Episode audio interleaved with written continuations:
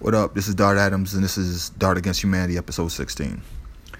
So, last episode, I really wish I had more of a direction, a more of a focus, a more of a laid out plan for exactly what I was going to talk about and the points I was going to bring up. So, I'm never doing that again. So, that's going to be the beauty of the first two episodes.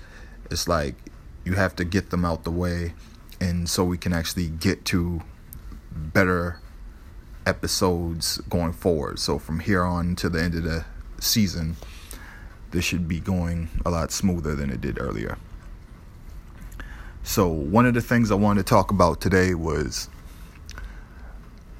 my Twitter interactions are weird because I have this level of history and a knowledge base based on my age and perspective on certain things so when people respond to things that I tweet, it's weird because a lot of them don't know who I am because they see something I tweet get RT'd onto their timeline.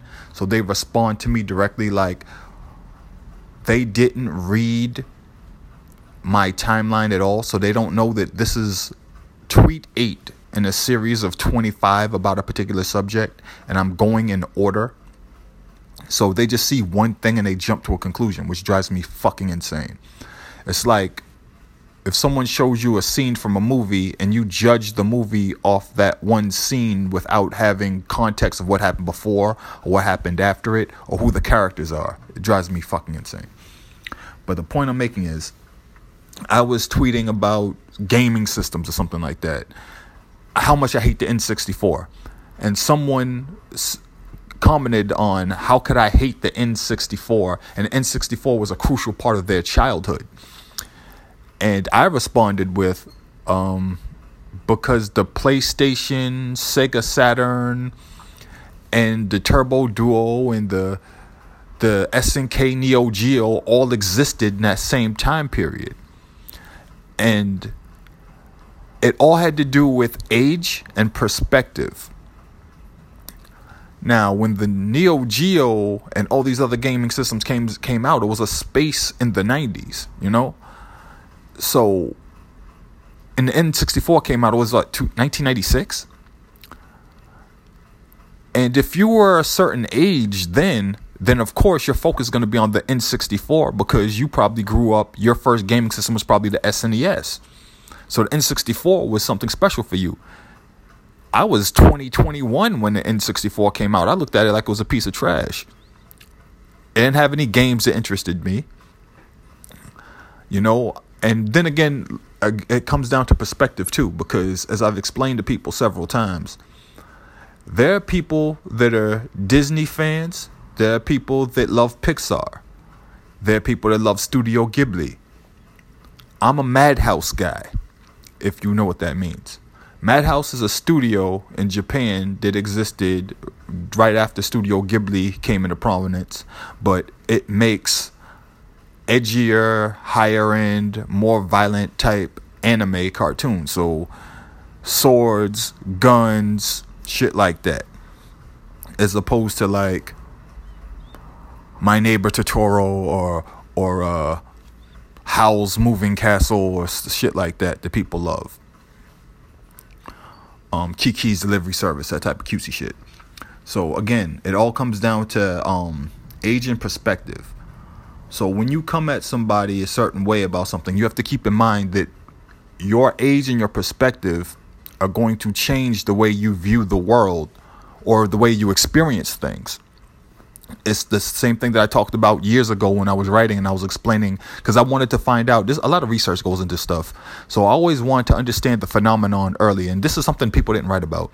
The phenomenon of why people of a certain age group loved it was written so much, and I was like, but it was written was clearly a step down, uh, quality wise, lyrically and sonically from Illmatic. So how come these kids love it was written so much? And so I had to go in and had to find why were we so disappointed with it was written. And of course, it came down to the fact that we, of course, remember Nas from Live at the Barbecue. We remembered halftime. we had Illmatic, but the other part of it is that we also went to buy it was written and a lot of us bought it the same day we bought um De La Soul's Stakes is High. So that day we compared Stakes is High with it was written and we also paralleled how much of a step down it was written was from Illmatic, which was quite as close as you could come to possibly being a perfect rap album. As close as you could come. To some people, not everybody. And of course, some people think just call it an EP. I'm just like, dude, you know how long an album is? But again, these are all things that come with age. These are all things that come with your specific group of experiences from your life. Perfect example. Uh,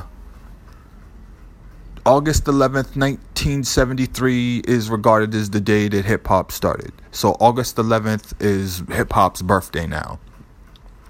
So this year it was its 45th birthday.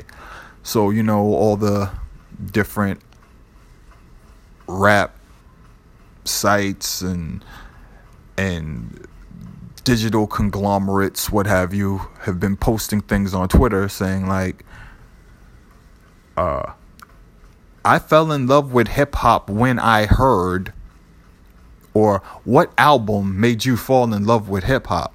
And this drives me fucking insane because of my age and my perspective. Hip hop culture isn't predicated on just rap music. So when Diddy posted it on Twitter, he was like, What did you hear that made you fall in love with hip hop? My response was a DJ playing breaks that made B boys go to the floor. Because that's what made me fall in love with hip hop. I explained this, I was talking to term terminology years ago, and I was telling them I was like, it drives me insane because when I grew up in hip hop, the last thing we thought about doing was rapping. It was dead last on the list of things in hip hop we wanted to do. Like that's the last thing you do. Like we wanted to be b boys, we wanted to write graph, we wanted to DJ. Cause the DJ was the guy or the woman. Like the DJ, everything catered to the DJ. The b boys came because the DJ was there, right? MCs auditioned for the DJ.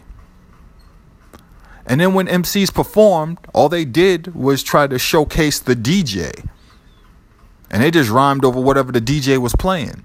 It was all about the DJ. The crew, the rap group, was basically the dudes in front of the DJ. And the DJ was the show. So for me to see, I fell in love with hip hop when I heard, and all these people jumping on it, like because that's their only their only experience. For them, hip hop is what they heard, and then they think about like hip hop fashion, not realizing that hip hop culture was the thing, the vehicle that made it so we modified or changed the fashion or the clothing that already existed to fit our needs and our lifestyle, which is what made it hip hop. It wasn't hip hop on its own. Lee's, Wranglers, ain't give a fuck about hip hop. We made it hip hop because of the culture that we were living and experiencing every day. So there's that shit like that that drives me insane. And I always have to deal with explaining things to people in regards to like the music industry or the culture, what have you. Because when I say culture, I'm talking about hip hop culture and the continuum of black music, that culture. But if you haven't experienced that, then your idea of the culture is something completely different. Your idea of the culture is mostly what I would consider corporate mainstream music or rap or, or, or, or the rap industry. I don't consider that culture. I consider that an offshoot. But if you didn't experience what I experienced, we're using the same word and you think we're talking about the same thing, and I know we're not. And the frustration is I have to stop and explain to you no, what you actually think you know is a lie. It's a misnomer. You are actually incorrect. And imagine how that's going to make you feel. You're going to get defensive. You're going to get angry. But I'm not attacking you. I'm just telling you. You weren't around for the entire span of time where everything changed over. It's like if you were in a coma if you were frozen in ice and you Captain America and now you wake up and you have to be told what the fuck happened. But then again, you got to investigate for yourself on top of that to make sure that it's accurate. But are you that kind of person that's going to investigate for yourself? And where do you start? This is why I always tell people one of the biggest issues that I have with uh, research is that if you don't know where to begin looking or you don't know how to do it, you're kind of screwed to begin with. Imagine going into a library and there's no person, there's no research person, there's no librarian. And it's just up to you in this big space with card catalogs and you have no one to direct you. That's world. So, uh, something else that I was asked a while ago was to talk about uh, ghostwriting. And I was asked, how come nobody addresses ghostwriting in this space? I'll tell you. The reason why nobody addressed ghostwriting in this space is because it's it's a slippery slope. It's dangerous. And you it also has to do with the sophistication level of the audience. That is a key issue. It has to do with this one the, the sophistication level of the audience and their knowledge base and then it also has to do with how tethered are they to the music or the experience. Because it's like religion in a sense. People have faith in certain things they believe in certain ideologies and if you do anything to make them uh, reconsider that or actually not even reconsider it to go against it. Because it's supposed to be the gospel truth. So if you're breaking that and you're making people think that, oh no, wait, everything I thought was a lie, they're going to have a reaction. And that reaction is not going to be good for anyone. I think I've mentioned this before, but one of my favorite uh, quotes to always go back to is in The Matrix Morpheus said they don't release a mind past a certain time because they wouldn't be able to deal with the reality of the of the machine of the machination that the matrix is. It's a system of control. And once you're broken out of it, you may lose it because everything that you knew when you go to the other side is hard to deal with. Perfect example, right? The idea of ghostwriting for most people, and then again, here's the other problem. The people who really want to know and talk about this are usually casual fans, not people with a whole bunch of music knowledge, because they're not going to break. They'll be fine. They already know half of this shit. And some of the stuff you tell them, they'd be like, Word? Oh shit, okay. Whatever.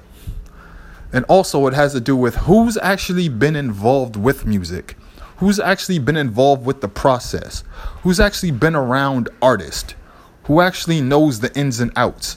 And the thing is that this percentage, this percentage isn't as large as you would like to think. If you write a big tell-all book about the music industry and all these pieces of minutia and all these other things, do you think that's a large audience of people who want to buy this shit? No. I know a lot of people that write books about music and they're music historians and music nerds and they love it like we do. And I know for a fact their books aren't selling like crazy because a lot of these people they care are either in or adjacent to academia or they're like super music vets or, or, or music heads like that and these aren't books you find in everybody's home you know jackie collins sold a lot of books. If you're a fucking music historian you're not going to sell books like that. Michael crichton sold a significant amount of books but we ain't going to move books like that. So the percentage of people who really care is going to be small because not that many people are going to invest their invest their time and energy into learning all this shit. So if you divulge any kind of information past a certain level, they're going to shut down immediately because it's going to fuck with them because they were not prepared for all this information. It's like trying to take a baby out of a stroller and make it run. You have to work your way up. And certain people just don't learn certain things because they don't feel they have to and they're not interested. But then now they want to jump into a conversation about ghostwriting when they haven't had even the basic foundation for knowing things about the music industry and how it works, or the creative process, or who's actually in the studio, or who's involved with the making of an album. Yeah, they probably read liner notes, but they don't really pay pay attention like that. But back to the whole situation, right? So let's go back to the early days of emceeing, right? Let's say you're a group. It's 1978, 79, 80. Now, you're all young. A lot of you are teenagers, young adults. It's about the DJ. So you're performing with the DJ, you're rehearsing your routines or whatever. Now, let's say there's five of you in the group and you got to go back and forth with your rhymes. Are you motherfuckers all gonna sit there and write a line? The next person write a line, the next person write a line, next person write a line, next person write a line, next person write a line, next person write a line, next person write a line. You're gonna do that when you have a limited amount of time, and also you have to remember that you're gonna be performing for three, four, five hours at this jam at a time. This isn't like a 30 minute set. This is back when people performed at jams.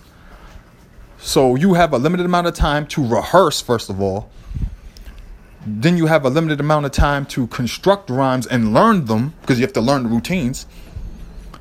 Then the other part that's underrated that people don't think about is that when you perform back in the days, you actually had to load your shit or you had to have somebody help load your shit. You had to travel to the venue, you had to unpack it, you have to do everything, put up the mics, all the shit. You had to do all these things, your sound system, so your time is at a premium. That being the case, everybody ain't writing any fucking rhymes. Okay? But also you have to remember that you have a long show. So if you previously wrote rhymes, because a lot of times you had to audition or you were in other groups and you did other shit, so you wrote rhymes for yourself. There's gonna be a part in the show where you get to do your own rhyme to fill up time. And it goes back and someone else who's writes their rhyme. But when it's time to do the routines, usually it's one person writing the routines, and that's probably the head person. So let's say Grandmaster Caz is writing routines. Because there's the routines that you that you that everybody that you, the, everybody raps together going back and forth. So you get this line, you get this line, you get this line, you get this line, you get this line, you get this line, you get this line, and the routine's written. Then also there's the part where you they write and sing and you harmonize. So you got the people to specialize in the harmony because you had to have that. So, all right, we got to get the harmony down. We got to do the arranging. So maybe somebody else does the arranging. Maybe Caz writes half of that, somebody else writes the other half, and somebody else helps with the harmonizing. So they get that down and out the way. So then everybody can learn it right after they learn the routine or learn it after the routine because it has to go right afterwards. And then there's the set where everybody goes back and they does the rhymes that they've pre-written written before. All right? Now, if you saw uh what's the name of the movie? house party. There's a scene where kid's on the bed and he's writing toe to toe. Kid plays on the roll again. It's only right we keep the crowd dancing. Rhymes is dope. The tempo is steady. You ready? Let's slip up the floor like confetti. Now, I want you guys to think about that. Who remembers the song Toe to Toe? It also was a single, I believe was a B side. Um,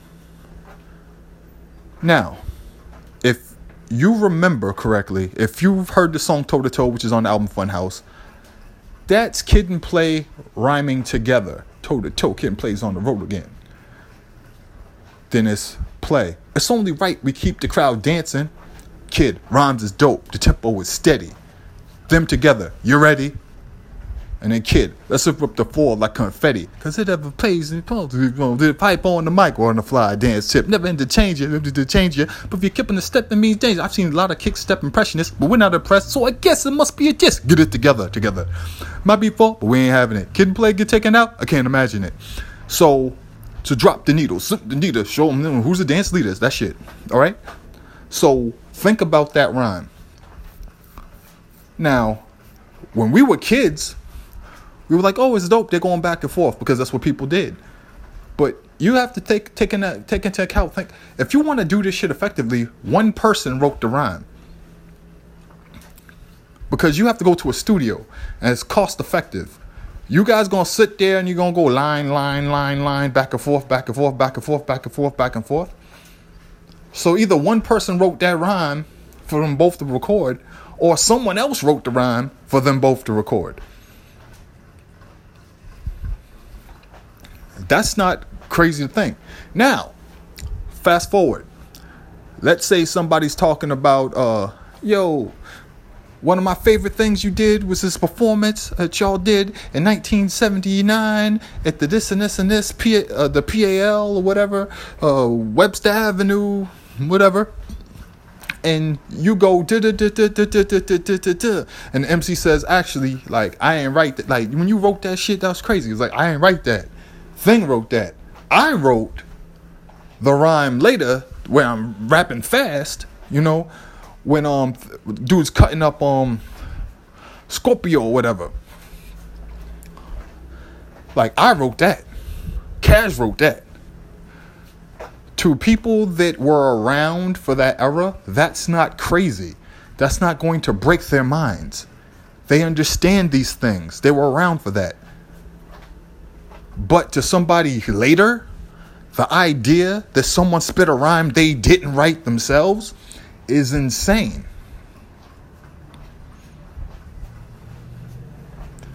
When I was a kid, perfect example, I was it was explained to me. I used to like stay up late, try to watch talk shows. I didn't understand that dialogues weren't written by the comedian who read them. I remember how old I was when I found out that comedians didn't always write their own jokes. I didn't understand how you could be a comedian and read someone else's jokes. But then I didn't understand that the comedian on stage a lot of times came up writing jokes for somebody else.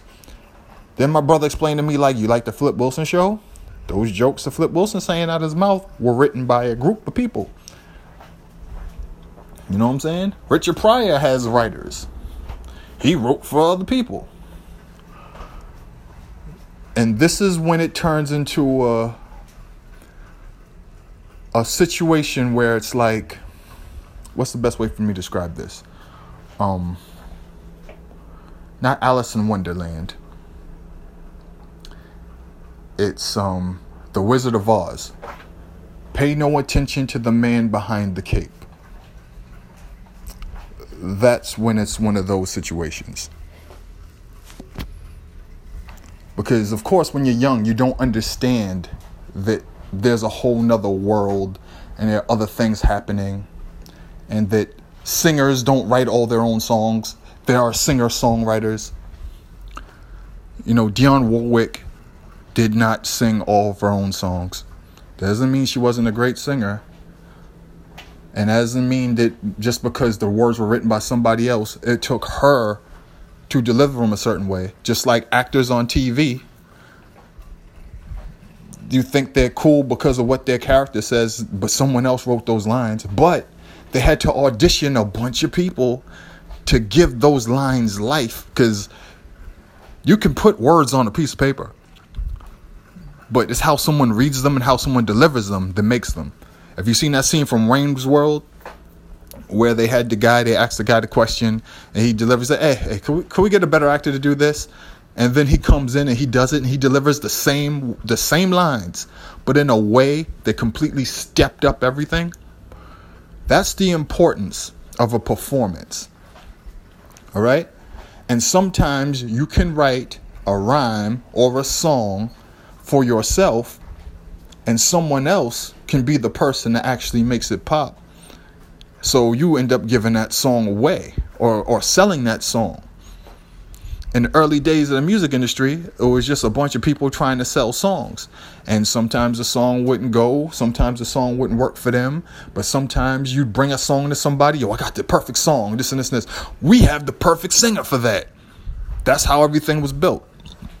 So when you come into the era of rap, it's about the performance and it's about the show.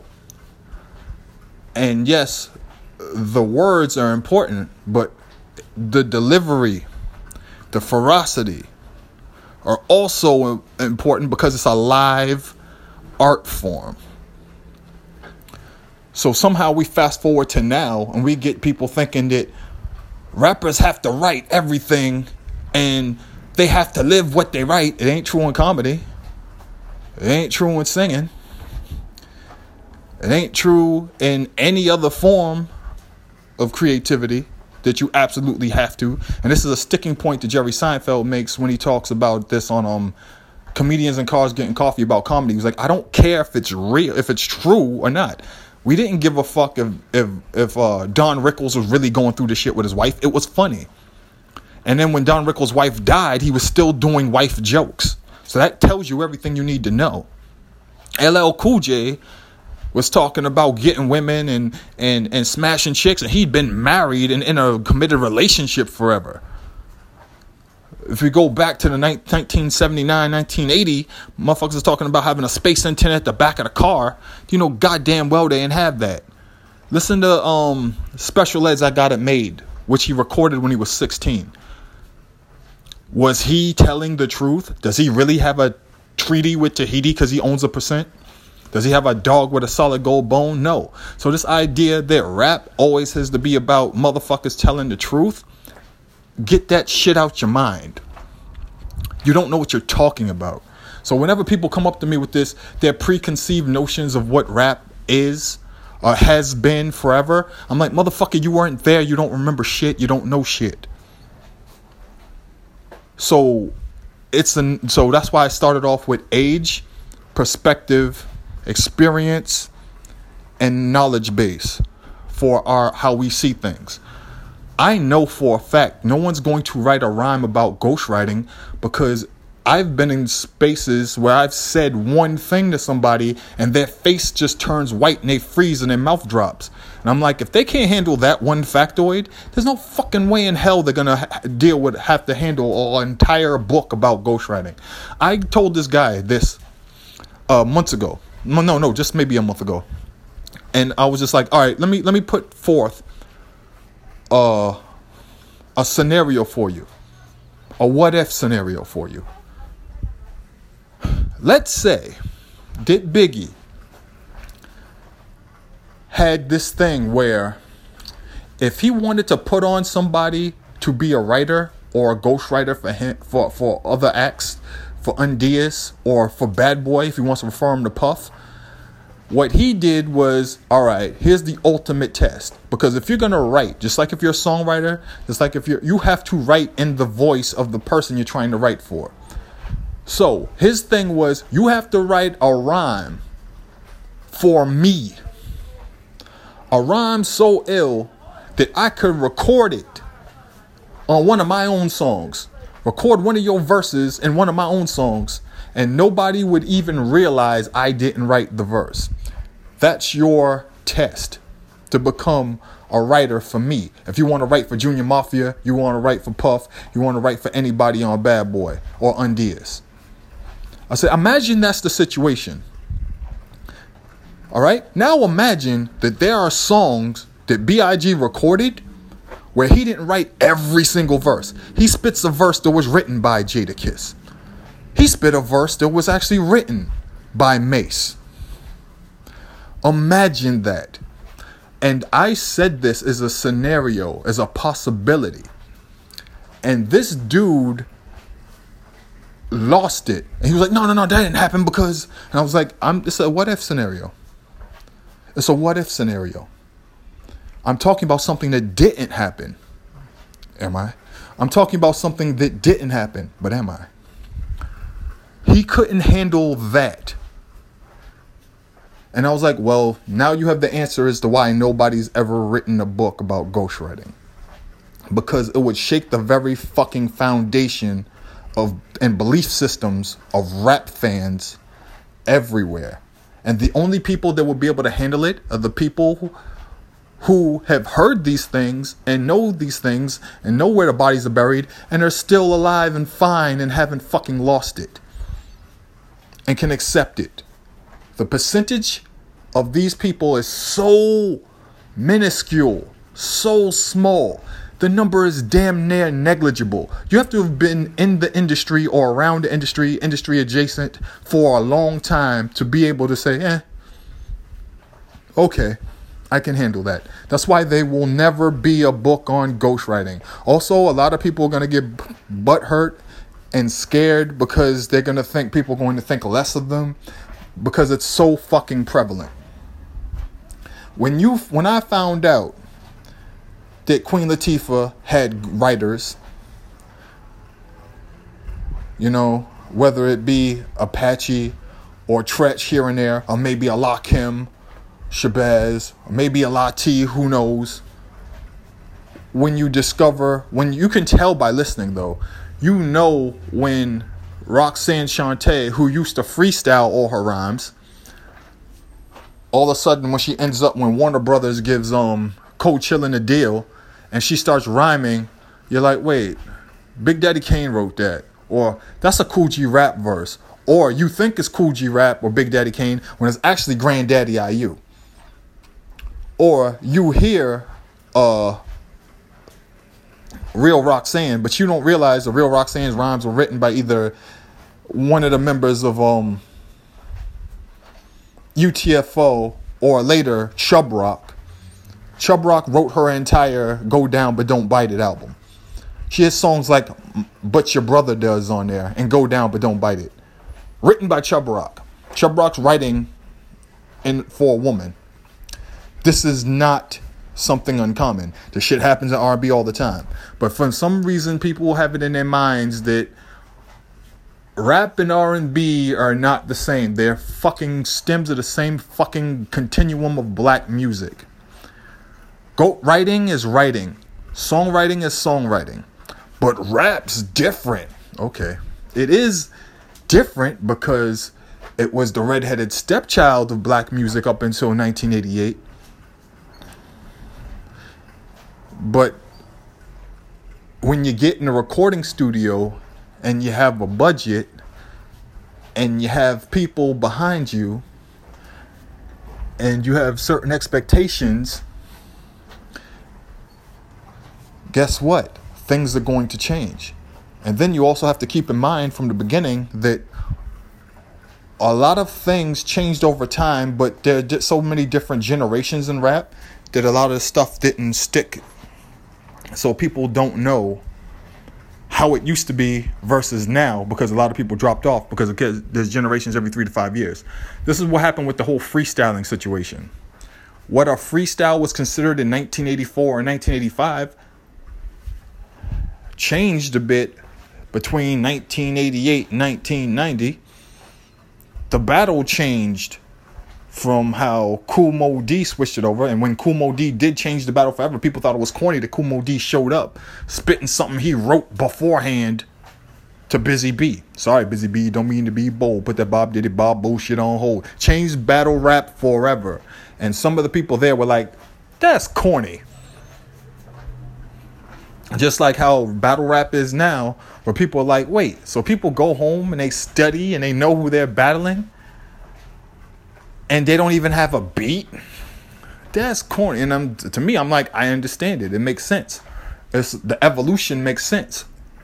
Gets rid of all the pretense and all the bullshit. And you know who you're going up against, you know? Like, back in the days, cats used to battle. Be like, yo, who am I going to battle? Oh, this is who I'm battling? And you just make jokes or make comments about that person right then and there, but you always had something written or a skeleton to go to just in case. You got to battle all off the top of the dome. Like go back and listen to some early um new music seminar battles. Not everybody is coming off the top. Matter of fact, a lot of those rhymes you heard later on record. Big Daddy Kane versus Jazz Fresh. All the freestyle meant at one point was a rhyme that wasn't originally written in song form or without a specific subject. Freestyle. Just raps. There's a lot of LL Cool J rhymes that he says that are ill that never got recorded, never made a song. But it's just bars. Bars on top of bars. To him, that was a freestyle. Yo, can I kick a freestyle? Go back and listen. Go to YouTube. Go to his uh on at Powerhouse, uh, or when they were on tour. Any of the fucking uh, the Def Jam tour. Uh uh, Together Forever. Was he on Together Forever? Was he? He was on the Def Jam tour when Together Forever happened, or was he on the um the Raising Hell tour? He was he was there because he was a supporting act with uh, Beastie Boys. That's when he fell out with Beastie Boys. But they would do these events afterwards, and people would record it, and LL Cool J would just get on stage and just rap. And another thing that I just want to point out to people: please get your shit straight. Um, and these old LL Cool J freestyles and recordings, he would say, Hey yo, Jay. He's talking to Cut Creator. Cut Creator's name is J. Phil Potts. Alright? He's not it's not Jam Master Jay.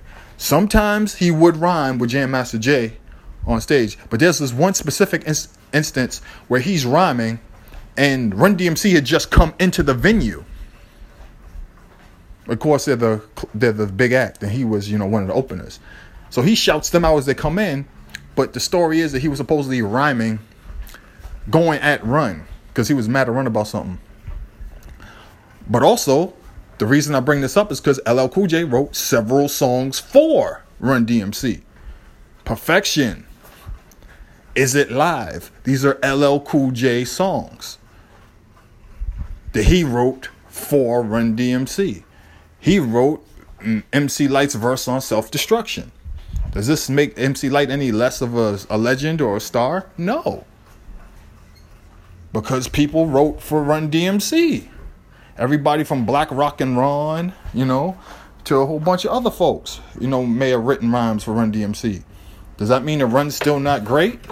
No. Does that mean Run didn't write all his own shit? Absolutely not. But the fact of the matter is, in an industry, no, these type of things happen. You have to consider the material in front of you, whether it be beats, whether it be rhymes, whether it be hooks. You're kicking around a lot of stuff. Like uh, one of the things that happened earlier this year the conversation about who wrote Summertime. Now, this was my stance. This is probably going to be the last thing I talk about. My stance was when you listen, here it is, a groove slightly transformed, just a bit of a break from the norm. People think that sounds like Rakim. To me, it sounds like smoothed out LL Cool J. Dumbing. I got the funky drummer drumming. Two miles an hour so everybody sees you. And there's an air of love and of happiness. And this is the Fresh Prince's new definition of summer madness. So I'm like, people are like, no, Rakim wrote Summertime. And I'm like, do you have any proof of Rakim being the type of dude that wrote rhymes for other people? That wasn't Rakim's thing. However, LL Cool J did write for other people, but LL Cool J more than likely didn't write for Will Smith. So what I'm thinking is that Will, who was busy doing Fresh Prince of Bel Air and necessarily didn't, and, and also pursuing his acting career, uh, not necessarily had enough time to write rhymes like that. So, like brand new funk. So what he did probably, if he did write the rhyme, he probably is listening to a lot of LL because I know he was a fan and he probably followed LL's guideline like he did on, you know, to the break of dawn, you know, uh, the booming system, the type of shit that he rapped on, uh, to kind of shit he rapped like on um, Mama Said Knock You Out, on songs like Cheesy Rap Blues, you know? Like, if he did, then more than likely he did his version of LL's smooth, calm down, relax flow. Or someone else wrote it but they did it in that vein too, like LL, because they knew that if anybody be able to deliver it, it would be Will, without any problem.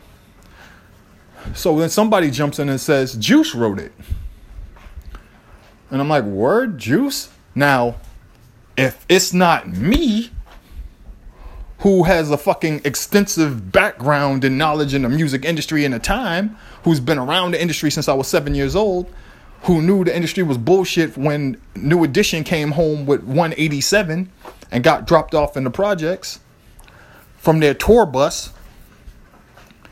Then I'm like, oh, hmm, Juice, let me think about this. Hula and K Fingers were from Chicago. They had produced for a bunch of jive acts, including Mr. Lee, the Hip House Act. Um, they produced for uh, um, Too Short. They done remixes for Too Short. They done work with other live acts. Matter of fact, they were um producing for Too Too Many. That chilling like a smut villain album. So they're from Chicago. Juice is from Chicago. So maybe Juice worked with them like he was the ghostwriter. And then I realized that yo, not only did Juice write for them, but Juice actually wrote worked with them doing R&B shit, like the shit that they did for Hi-Five, who were also on Jive. So I'm like, yo, it makes perfect sense that Juice could have written Summertime because Juice did leave for LA in this specific year to go work with them. This is not me Googling. This was what I knew and putting the Chicago connection together and knowing about what Hula and K Fingers did and knowing about Jive Records. This is without me going. No, this is without me going to Discogs, which is what I did second because I fact check my own memory. So I'm like, yo, that checks out. That makes sense. It probably was Juice. So I say this on my Twitter timeline and I show my work. Everything I just said to you, I tweet that shit. And I go through the timeline. Then I go through Discogs and I'm like, and K Fingers worked on this. And K Fingers worked on this. They worked on this. And then they worked on um, the Home Base album. I was like, you know what? That checks out. It could have been Juice. Then what ends up happening is Mega Ran flat out asks Juice, Yo, did you write Summertime? He tells them, I did. I was working with Hula and K Fingers. This came later. And I'm like, and he was like, yo, that was crazy. I did the work in my head based on what I knew. Now, forever, people are going to continue to say that Rakim wrote Summertime, even though it's already, I already proved it. Just like the shit that I've done on my timeline where I said this is not the right release date for this album, and I've shown everybody the work in this day and age, no one gives a fuck about facts. But also, people don't give a fuck about facts. They're going to believe what they want to believe. But also, if you tell them facts, it's going to completely shatter all their preconceived notions and their belief system because they don't have the basis or the background to be able to deal with this type of information. So the sophistication of the audience dictates a lot of the time what you get. You'll get different books, you'll get different film, you'll get different art based on the sophistication level of the audience. And the fact of the matter is, the reason we'll never get a ghostwriting book, and I will never write a ghostwriting book, is because the audience at large wouldn't be able to fucking handle it. And I think a lot of people that are who would be talked about wouldn't be happy with it because they know the same thing I know. The audience wouldn't be able to handle it. It's like, when do you tell a kid that he's adopted? It's based on a sophistication level of the person. When's a good time to tell? I think it's finally time to tell you the truth. I think it's finally time you should know this. When you tell kids there's no Santa Claus, when you tell kids the Easter Bunny ain't real, when do you show certain movies to kids? When is it okay to finally watch The Lost Boys? It varies from person to person. Everybody can't handle the same thing. We can't give one blanket thing. I know we like to do it. PG 13. That PG 13 movie, some seven year old could watch, in theory. Some eight year old, nine year old can handle it, in theory. There's some really sensitive 13 year olds who wouldn't be able to handle a PG 13 movie, in theory. Everybody isn't the same. However, when we're dealing with music or art or anything like that, everybody's level of sophistication or understanding or knowledge base isn't the fucking same. So if I give you some information you can handle, the person next to you might fucking fall to their knees and their whole world might be caved in if I tell them this. Because I then have to explain to them 40 years of shit they didn't know. And it would be like um it would be like showing somebody the Zeitgeist film. Like the Zeitgeist films, you know, about all the like the conspiracy theories. I've seen people watch Zeitgeist and fucking all of a sudden they start acting like someone with them who's just had a manic episode. Because they all these other things these things they didn't notice before these things they didn't realize before now it's all tied together. You know? Meanwhile you show me zeitgeist 1 and 2 and i'm like yeah and?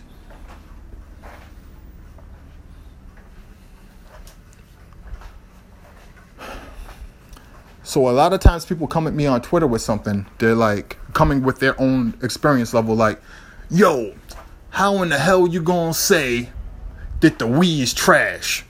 And then they start rattling off all these games that they consider classics for the Wii, which I'm like, eh, those are trash. Because again, my sophistication level or what I like, it's not my preference. Everybody's preference and shit is not the same. That's why we have Nicki Minaj stans going at people because they don't like her bars, that Mississippi shit that she said. Like, you don't understand. Or like when I was talking about how her calling herself Chun Li when she's not a villain is stupid. He's like, you don't understand. What she's actually saying is, you'll just believe what you want to believe. You're going to back what you want to back. And anybody who challenges what you think of your belief system is the enemy and they have to be dealt with.